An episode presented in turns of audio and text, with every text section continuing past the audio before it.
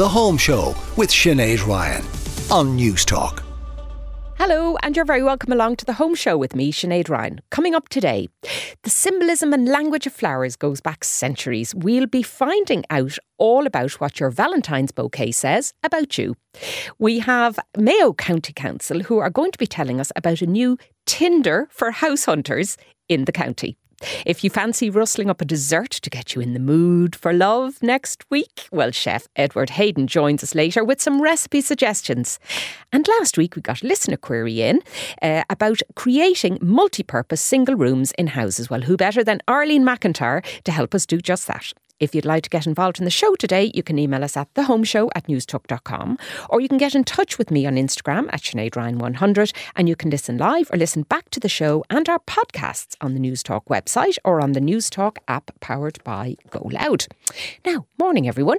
While we have some nice Valentine's themed interviews on today's show, I have to admit I'm not a huge fan of the day itself. I feel there's a lot of pressure on men and women to try and nail something super romantic, spend a lot of money and even outdo other couples. Now, if you need a special day to remind your other half that they're special, I wonder what does it say uh, about your relationship? Or maybe it's just a bit of fun and something nice to do in a dreary month. Well, for me, I'll be delighted to get a bunch of flowers and a card, but honestly, if it doesn't happen, I'm not going to get in a tiz about it.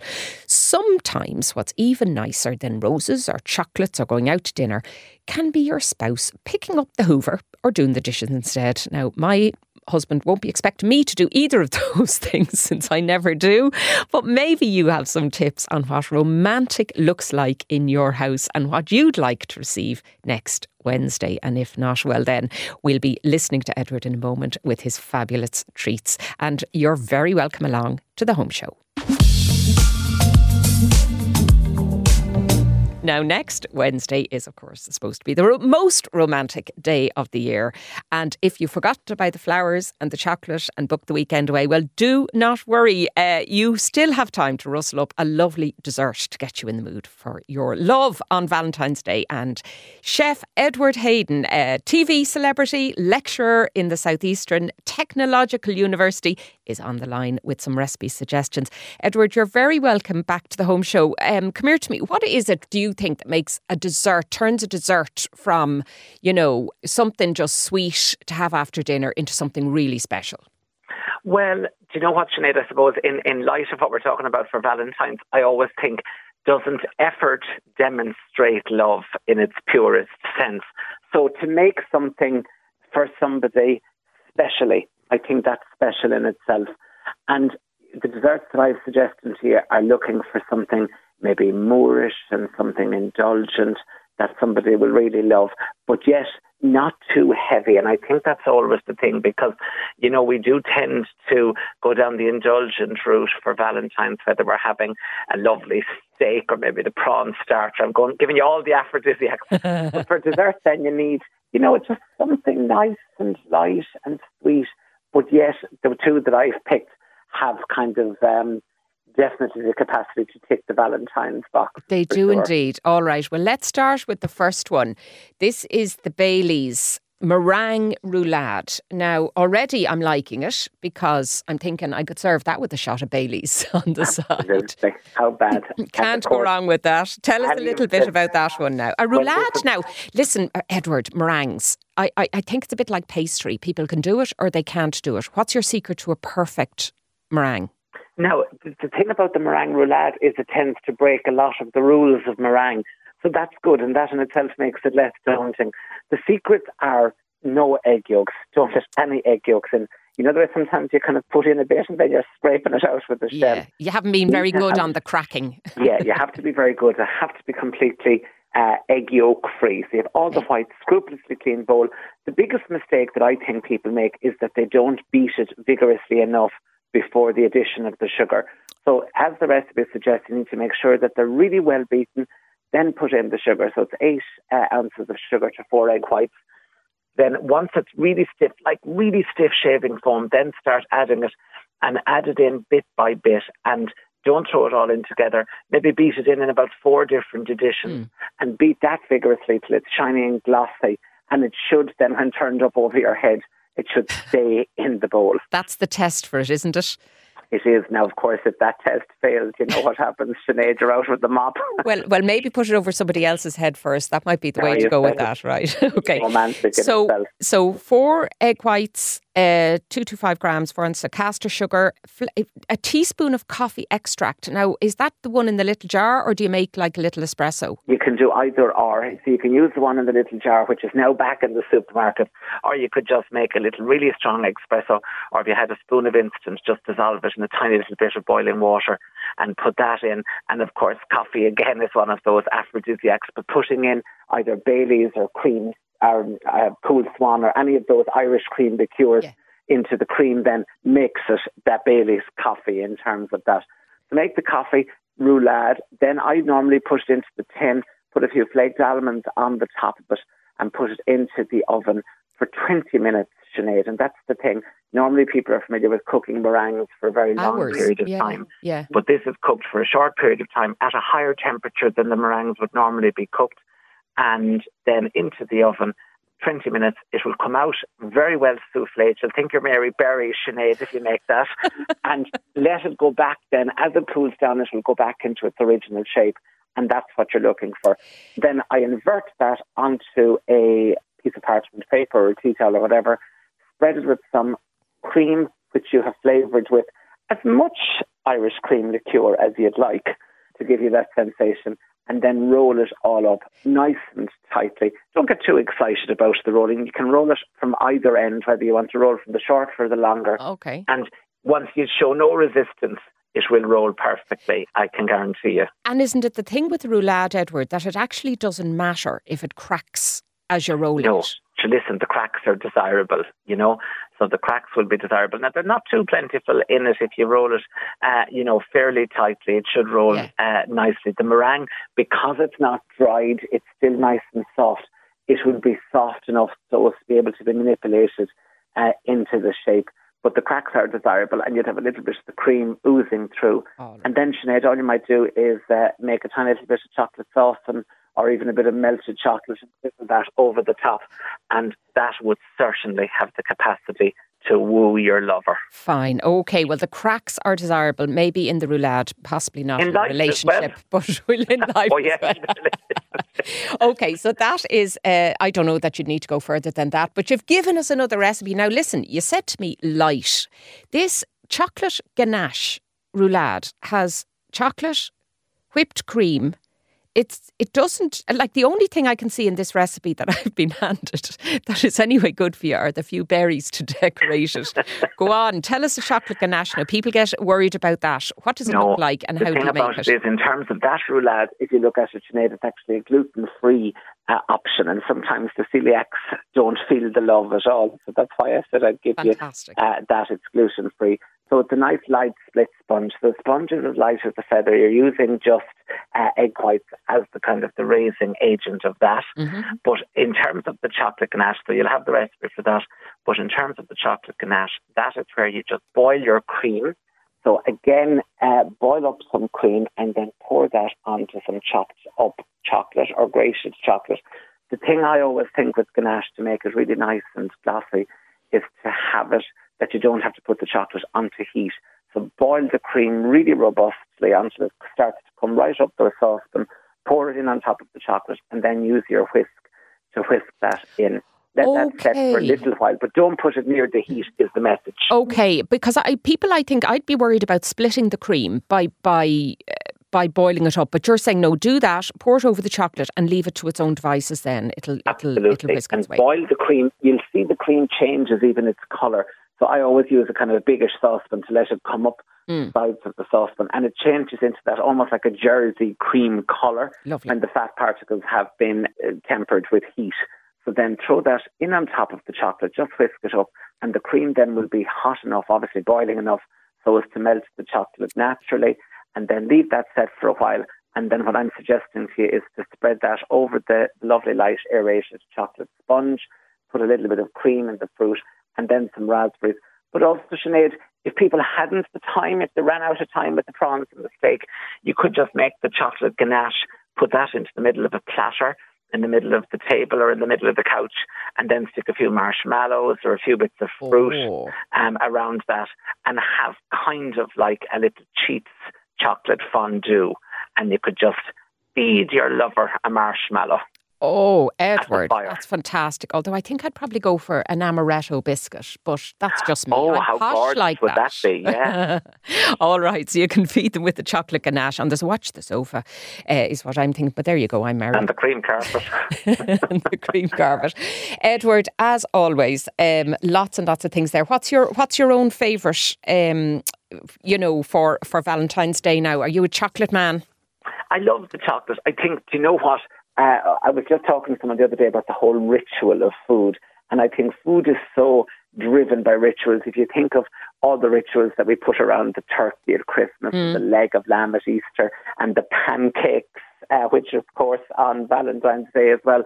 But um, I love the rituals, so I think chocolate is so synonymous with Valentine's. I'd be going down that route. All right. And Edward, just remind people where they can find out more about you on Instagram. They can check me out. I'm on Edward Entertains, which is perfect for Valentine's. it is indeed Edward Hayden, It's Nice chef. Thanks a million. Nice to talk to you too. God bless.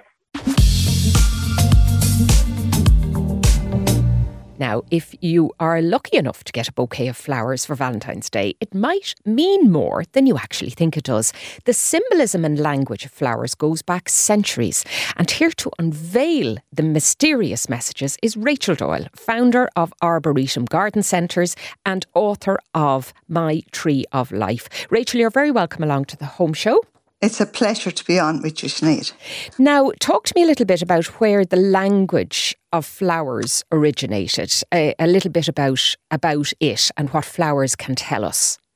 Yeah, the flowers have a, a story behind them, every flower. And the language associated with flowers has been recognized for centuries. And the giving of and gifting of flowers has gone as a long standing tradition and has meanings and of uh, and expressions of emotion of when we want to say thank you or show affection or like Valentine's Day coming up next week and this, this the celebration of joy to give ourselves a treat and show the expression uh, of a, say for example in sympathy. When words are not enough we give a bouquet of flowers. But this language of flowers has been recognized for, for Europe and Asia in mythology and folklore, in the ancient Greeks, the Romans, the the Chinese, the Egyptians, all refer to flowers. Even Shakespeare did in his works and in his sonnets. Now, I know we think immediately when we think of Valentine's Day, we think of red and we think of Yeah. roses. Uh, and I suppose red is the kind of colour of passion, and roses have always been a symbol of love. So, is that, you know, is that what red roses do? They speak to that uh, universally. They, they do, and it doesn't matter in, in what language, it means the same. Like, for example, red roses is devotion and I love you, whereas yellow roses is friendship and sometimes it used to be associated with jealousy. And so, you know, you have to be careful. And white roses is innocence and pink roses is happiness. So that's just in the rose family. Those things mean so much. And just to go back to bygone days in the Victorian age, roses had a whole lot of other messages. For example, yes and no. If you gave someone a bunch of roses with your right hand, it meant yes. If you gave them to, to them from your left hand, it meant no. Oh. And it was that Yeah. in with regard, say, to um, because I know the Victorians were very stiff upper lipped, and Yes. the younger girls weren't allowed out on their own to court Yeah. and date. So maybe the flower Yeah. was a way of saying, "Will you be mine?" or "Will you come on a date?" or whatever. Yeah, and actually in Victorian times, a single red rose with no thorns on it meant I love at first sight. Oh, Yes, right, not a thorn in sight. Okay, not a thorn in sight. And the Victorian times, can I just give you one more of the Victorian Do. times? The sweet pea, which is associated with gratitude, and that's for, for all the centuries. And if you put the sweet pea in a bow, bouquet containing zinnias, which is a lovely little pl- flower, sort of daisy like pl- flower that the butterflies love, that was a symbol of everlasting friendship. And in those times, this was not to be uh, confused with giving them to somebody who was a casual acquaintance in case they might get the wrong idea about themselves. yeah. Okay, and I know that um, with my other hat on, it, some listeners will know that I have interest in all the the, the royals goings on uh, across yeah. the water, and I know that um, King Charles is a big fan yeah. of the gardens and the gardening and the messages of flowers and all that, and when he. Yeah when he ordered the funeral wreath for his for his mother, the late Queen, there were there were kind of messages within that. I, I think he picked myrtle. Myrtle, myrtle, which is a sign of love and prosperity, and that was very, you know, because they are, you know, they couldn't, they can't. Uh, they have to conceal their emotions and not mm. show the rest of the world uh, the, his express, expression of loss. So he used myrtle and he also used uh, English oak which represents strength. Mm. So, mm. you know, all those little messages. And, and just for the listeners, uh, another plant that I'm, I'm very fond of when people sort of say, I'm, I w- want something for a grave, for example. Mm. Rosemary is remembrance. And the prostrate rosmarinus um, prostrata, it's a lovely flat rosemary and it just goes on and on and put it in a pot on the grave, put in some water holding granules in it and it'll go on forever, for you know, for, for ages. I have some of that in my own garden actually, and the scent of it is absolutely beautiful. And I love little purple flowers, and I think that. So maybe I'm kind of I don't know, maybe I have a grave like back garden, but I love, uh, and I know purple and white are often colours for mourning. We put lilies perhaps on a coffin. So uh, are there are there symbolism around that as well, Rachel? Yes, uh, the, the, yes, there's lots of it. I made a huge mistake. It's about 40 years ago. I, I used to, I done floristry in college as well. I used to do bouquets and wreaths and I made six wreaths. This was a huge order. I was so excited for, and I was making them all different for this lovely gentleman. And when he came in, he looked at me and he, I thought, oh my God. I said to him, are you not happy with them? Oh, he said, they're beautiful, but there's one of them I need you to change the flowers in it. So I said, which one? Hadn't I put orange lilies in it? And he said, oh my God, it's a mixed marriage. And so I took out the orange lilies, of course, and, and redone it for him. But, you know, there was the meaning of flowers again. Okay, interesting. and, and, he didn't and want I, the orange lilies in it. No, so lesson learned for me. So that that made me very aware of all of the the meaning of the meaning of flowers. There's a beautiful little book called The Language of Flowers. I lent it to somebody, never got back but I, am going to ask them in chapters could they find one oh, for me. Well, maybe you should send that person yellow carnations. Isn't that the, isn't that the flower of disdain? yes, that's right. You're very well up. and annoyance. All right. Yeah, yeah. Okay. You know, Rudbeckia, I have to because this is black eyed Susie, a lovely, a lovely, beautiful herbaceous plant that comes in in in late summer when most other things are gone over, mm. and that is the sign of justice. Oh, right. How nice? interesting. What would be your favourite flower to receive, Rachel? I have at my back door um, a whole garden in pots, and I have a Daphne Jacqueline Postill, and it's in flower for the last at least two months. The fragrance of it yesterday evening, and I come turning the key in the door, it's magic. And I just think everybody should have one. Right. so at the moment, that is, but I have a love affair with trees. As you'll know from my mm. book, I have tree. Every chapter starts with a tree. It does indeed. And that is the book, My Tree of Life, which, of course, is a memoir uh, about you. Tell us a little bit about your business, uh, Arboretum. Now, of course, this is probably your busiest time of the year, is it? This is coming into this, the real busy season, and we're um, we're full steam ahead in Leighlinbridge. It's our flagship store, and it's just really ready for spring. And we have a place in over chapters in Parnell Street, which is uh, just lovely. I just love it. And it's very much bringing gardening to the city dwellers. And then we have uh, Kilquade, which is a major project and it's still functioning as a garden centre, but we it was a six month project and we're opening it for Easter. It'll be open for Easter and it's amazing. And it's all, we're, we're under, we've put in huge tanks to save all the water. Mm. Uh, so that'll be all. Uh, so it's going to be, and we're going to be near enough carbon neutral uh, with the solar panels and everything that we're doing because we're in the green industry. You are indeed. I, I, feel that we should be leading the way, and we will. Walking the walk and talking the talk. Rachel Doyle, yeah. founder of Arboretum Garden Centres and author of My Tree of Life. Uh, thank you very much uh, for bringing us that very interesting piece. Thank you, Sinead. Thank you. Now, much like most aspects of modern life, the internet has become a major part of 21st century dating. Apps like Tinder and Bumble have to a large degree replaced the practice of approaching someone at a bar or asking for a dance. And now, Mayo County Council are hoping to apply a similar approach to one of adult life's other great goals, owning a house. Tom Gilligan is Director of Services for Mayo County Council and the man behind the Mayo Vacant Home Matchmaker Scheme. He joins me now. Tom, you're taking Lisdoonvarna's title from it, aren't you? Thanks, Sinead. Yeah, no, we're very excited by the uh, Mayo Vacant Home Matchmaker Scheme. So tell us what it is and how it works. Okay, well, ultimately, it's um, it's basically a dating agency for vacant homes. Okay, right. So, uh, and what we the, the the what what happens primarily is that people who want to purchase a vacant home they can contact us through vacanthomes at mayococo.ie. And then what we will link them up then is that we will we will have a list of people who want to sell their, their vacant home. So we're basically, suppose, matching the two together. You're the middleman. And tell me, are there many vacant homes in Mayo?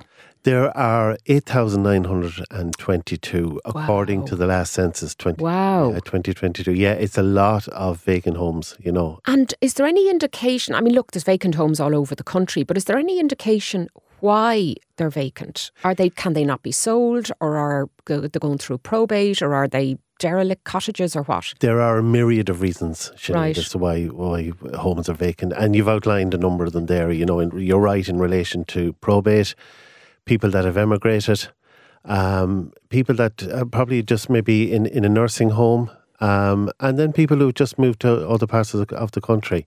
So it's it's a pity that there are so many vacant homes and derelict homes in, in the country. I mean, according to the census, there's over 163,000 mm. vacant homes mm. in Ireland, which which and and they, you know, unfortunately that that, that you know that that's a, a, poor reflection, I think, in relation to particularly when we're in the middle of a housing crisis.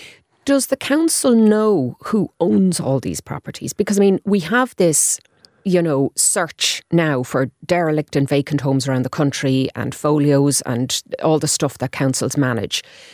But like, you know, I'm always struck by the fact that somebody would have a, a home on a piece of land and just leave it lying there. I, I don't understand why somebody would do that. So, so do, can you identify owners? Well, that's the tr- that's the thing, Sinead, and I totally agree with you too. I find it very frustrating when you see so many vacant homes just lying there, uh, doing nothing.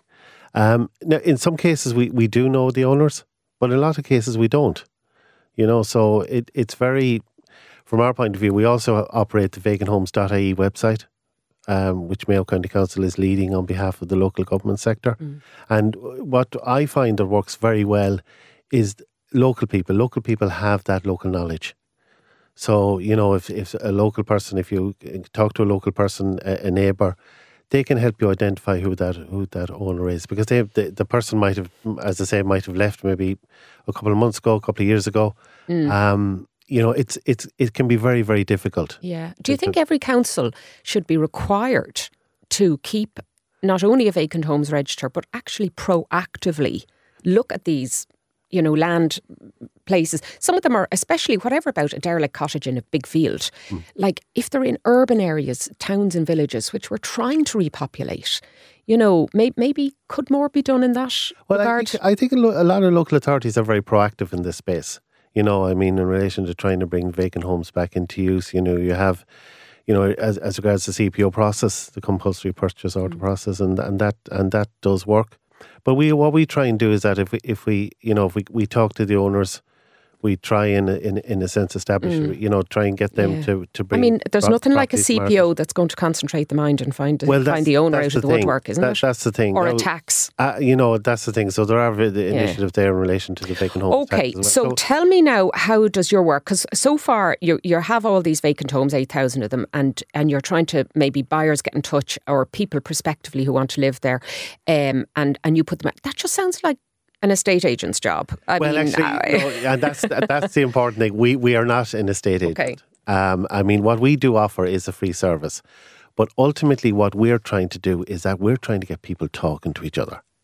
You know, we want um, you know people that have a, a vacant home, and there might be you know in relation the, the, the it could be that they don't have the time or they don't have the financial resources to bring their property back into use, and you know we have loads of people who come and visit Mayo uh, on a continuous basis. Uh, people come who, to, to visit, come looking for for work, and they come across this lovely vacant property. You know, could be could be in one of the towns, it could be in, in the countryside, and they get in contact and say, "Listen, you know, I've seen this vacant property. I'd love to do something with it." And what if hopefully what what will happen is that we will the owner will will have come to the conclusion well they want they, they want to, to Mm. but there the mightn't prop- be a for sale sign outside it, or you might know who to get in touch with. So you, exactly. you're the you're the app, the, the website. What we're trying to do, I suppose, really is bring those people together. Okay. We're trying to start that conversation. Okay. You know, but as I say, Mm. it's it's a free service, but we have, you know, we're, we're we've nothing to do in You relation. step away. You don't do the hard away. sell We or don't anything like that, like right. I mean, Okay, we're not okay. involved in any of the financial transactions, and we do encourage people to obviously get any professional Yeah, sure. and, and legal advice. So, uh, what information then do people, if somebody's saying, look, I don't really mind where I live, I've been reading the newspapers and Castlebar and Ballina That's have right. been have come out in recent yeah. weeks as the best place to live, the best work life balance in Ireland. So, there they are, both in Mayo. Um, so, if people now are, are phoning your office or getting in touch with this website, the Vacant Homes website, what information do you need of them? Well, I tell you, if if anyone is is looking for a, a, a vacant property, if they contact vacanthomes and if they put in in the subject title, you know, Mayo Vacant Home Matchmaker Scheme. Hmm. First of all, if they can tell us as much information as possible. So basically, so you know, if they what part of Mayo. So Okay. maybe in the likes of Erris, Black Sod, could be Achill, it could be Westport. So if they identify what area they want. Okay. and also as well as if they're looking for maybe you know two, three bed, four bed. Yeah, So- urban or rural or whatever they want. Okay, so basic information. mo- mo- yeah, basic infor- information. and- Maybe and they've been con- there on holiday, or they had a Yeah. granny who came from there, and that's And the that's area. it. They, they, want. they might Okay. have a connection with the property, uh, with Yeah. the area. So, do you proactively then go and, and look for houses, or do you do you consult another database where, where sellers have No, I suppose what that? we're do, I suppose what we're doing is that we're do we, we've done a call out. Okay. You know, so we've called out to, to, to people. We've advertised the scheme, uh, and we what we're looking for is people that want to sell Mm. their property, so they can get in contact with us as well. So people have contacted us um, at at vacanthomes Mm. at and they said, "Look, I have a property here. It's not doing anything. Um, I like your scheme. I, you know, I'd like Mm. to see if, if there's if there's a market, if, if someone will will will is interested in the property." And I suppose once we do that, then if we can get um, what we call is we can get that match. yeah. So we will, So really in a sense, get people to we'll swap we'll have swap you- contact details. Have you then- found, Tom, that there's more traffic since the derelict and vacant homes grants were announced? Because there is a lot of money now available from local authorities to do up these these houses. Now, in a lot of cases, it can be a bit chicken and egg because you need a mortgage secured before you can do it, and the banks are like, "No, we don't want to lend on a project," and all this kind of thing. But but do you find that that is spurring people on, a- along with post COVID? I can work from anywhere. Absolutely. I think the Yeah. stars have aligned on that. And we are seeing, um, you know, a huge interest in the Croí Cónaithe vacant property refurbishment Mm. grant. I mean, just to give you an example, we had a, um, a public information evening last week in, in Ballina, and we had nearly, I'd say, over 75 to 80 people attend attend it. Coming in looking Mm. for information, how can they avail of the, the vacant grant, which is Mm. you know which is fifty thousand, and then the additional twenty thousand for derelict. So there's huge interest. I mean, Yeah. we have about over 350 applications at the moment in relation to Wow, and and somewhere like rural Mayo, that would go a long way. It does. Now, you know, 50,000, yeah, it, it, you know, it won't, it depends on the work that people, that people want. Yeah. But the thing about it is too, I mean, if people do want a, home, if they do want to get the, establish their, their, their first home, I mean, it's an affordable way to do it. You know, if you, if you buy a vacant property, it's probably a lot um, cheaper than, Mm. than, than buying new. And then you can put, you know, your own stamp on it. You can take your own time Mm. in relation to doing it up. And, you know, you can configure it in, in, in the way you want it. So so I think there's there's so many advantages in it. And it's a win-win for everyone. Okay, well, you're doing the heavy lifting there. You're the matchmaker, and um, love is in the air down in the housing market in Mayo, at least. Um, so, Tom Gilligan of um, Mayo County Council, just give us the website once again. And it is a lovely website, well, by the way. It's very nicely designed. Well, Have if, if, if, people want to contact us in relation to the Mayo Vacant Home uh, Matchmaker Scheme, if they, if they contact vacant homes at mayococo.ie, yeah. and if they put Mayo Vacant Home Matchmaker uh, in, it'll in, come in, in, it'll come in up. the title. All now, right. we do have the, the, the, the Vacant Homes website, which is www.vacanthomes.ie, and that is for people, you know, that if they want to report a vacant home, yeah. they, they, can use that as well. So, okay. So we're, They'll we're, we're all all about right. bringing vacant homes okay. back into use. Okay, that, and, and people, of course, down to Mayo. Yeah. Right, Tom Gilligan, Director of Services for Mayo County Council, thanks uh, very much Thanks, for that. Nate. Thank you so much indeed. Now, you might remember last week we were discussing Airbnb tips with Jennifer Sheehan, who was giving us ideas whether you're a tourist, you're booking one, or you're hosting one. Well, we got a listener question in, uh, Kieran in County Kerry, who asked how to create a multi purpose single room. So, this is a small space which has been used for a whole bunch of things. Uh, so, who better than interior design expert Arlene McIntyre, who's going to help us? Arlene, you're very welcome Good back. morning, Sinead. To the home show. me. So Kieran's email said, uh, "I'm in the process of house improvements with focus on a bedroom that will be multi-purpose to accommodate Airbnb stays, but I don't want to let out the full home." Right. And presumably, then he also means it's not going to be used as Airbnb all of the time. Mm-hmm. But a single room is a small enough room. Yes. Um, so it is going to be a little bit of a challenge. Mm-hmm. So talk to me about how a good what a good design would look like. Well, when I've actually had, I, I, I, I've worked with Murphy beds in the past. You know, creating rooms that can have, be multi-purpose and that could feel almost like a studio, Mm. so they can be used for a guest when they're coming over, or as overflow at Christmas, somewhere for the kids to have their sleepovers if they have pals over, or it can be uh, then a home office during the day. Now, we all love a Murphy bed on the home show, but for the listeners who aren't quite sure or don't remember what a Murphy bed Yes. is, It is like a pull um, out of the wall bed. So you're doing great hand signals there for the radio. so uh, when we've done this before for someone, it was all done bespoke and custom. And so uh, I've never actually worked with buying one. I know that you can actually buy ready-made ones, but we have actually done this before in a small box room. And it was incredible what we could do. I'm surprised any of your clients have a small box room, but They do, and they uh, believe it. Currently, as we speak, I'm working on another project, really large one. But they have one room that they, they have a lot of grandchildren, and they just want to make sure that they cover everybody in the event they're staying over. I don't think they're actually going to need this room, but they really are insisting on doing it. And so we have designed one wall where you would not even know a bed was on this wall, and it's completely panelled. And when you pull down, you know, the little lever mm-hmm. in the center mm-hmm. of this wall, voila, is your bed. wow. So the Murphy bed is it typically flush with the backboard, Yes. or or it doesn't stick out while it's in the upright position? It can stick out. So this is where, for me, I love custom because you can kind of hide it in. You can put lovely built-in bookcases each side oh, of it. Oh, lovely, yeah. And you can so you're disguising it, correct, really. correct, and you can frame it up beautifully. So there are ways around it if you Okay. good design behind it. So a Murphy bed would absolutely be the ideal for a box room that isn't always going to be used Yes. as a bedroom. Yes, okay. I wouldn't recommend using this bed all the time. Yeah. They're not great full time. It's super, perhaps for for a few nights, but they're not often like a Because of its solution. nature, you're not going to get a lovely No. sprung mattress Exactly. with it. Correct. Okay. So the Murphy bed is your first solution. Now you say um, custom. So what are we looking at there? We're looking at a carpenter coming Yes. in and creating it for the space that's there. Yep. Yep. So when we've done it, myself and my team would literally create kind of joinery drawings and elevations of how that wall could look. You have to take into account, you know, clearance, uh, where the window is, where you have one long flat wall that can, can accommodate this.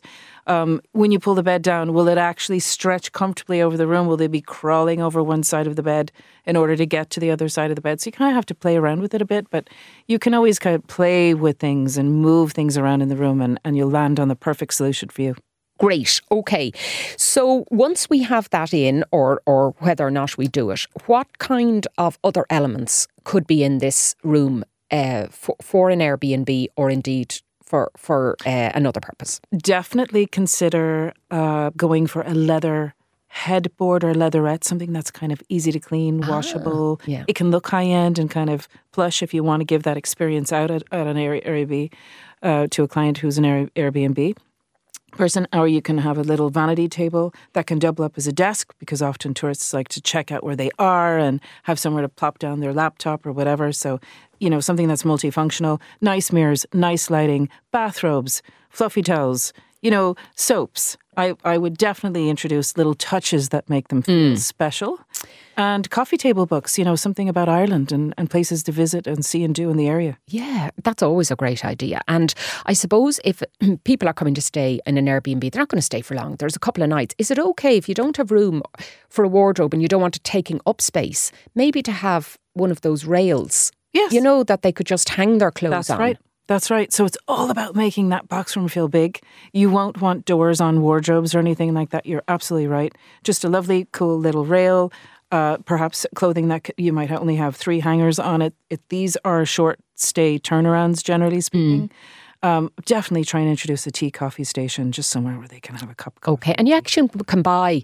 I think it was in Argos. Well, they're maybe they're gone now. Uh, I know they were closing down where you could buy that little tiny mini kind of um, kettle Yes. that you see in in hotels sometimes. Yeah. You'd be afraid now people would wander off with the ho- with the kettle and the hairdryer and all that. Maybe that's why they lock them down in hotels. That's so true. And like it is unfortunate when that happens, but it does add a nice little added touch and it keeps them out of your main living space of the home as well. So That's you really just want this room to self service that person. Yeah, indeed. Okay.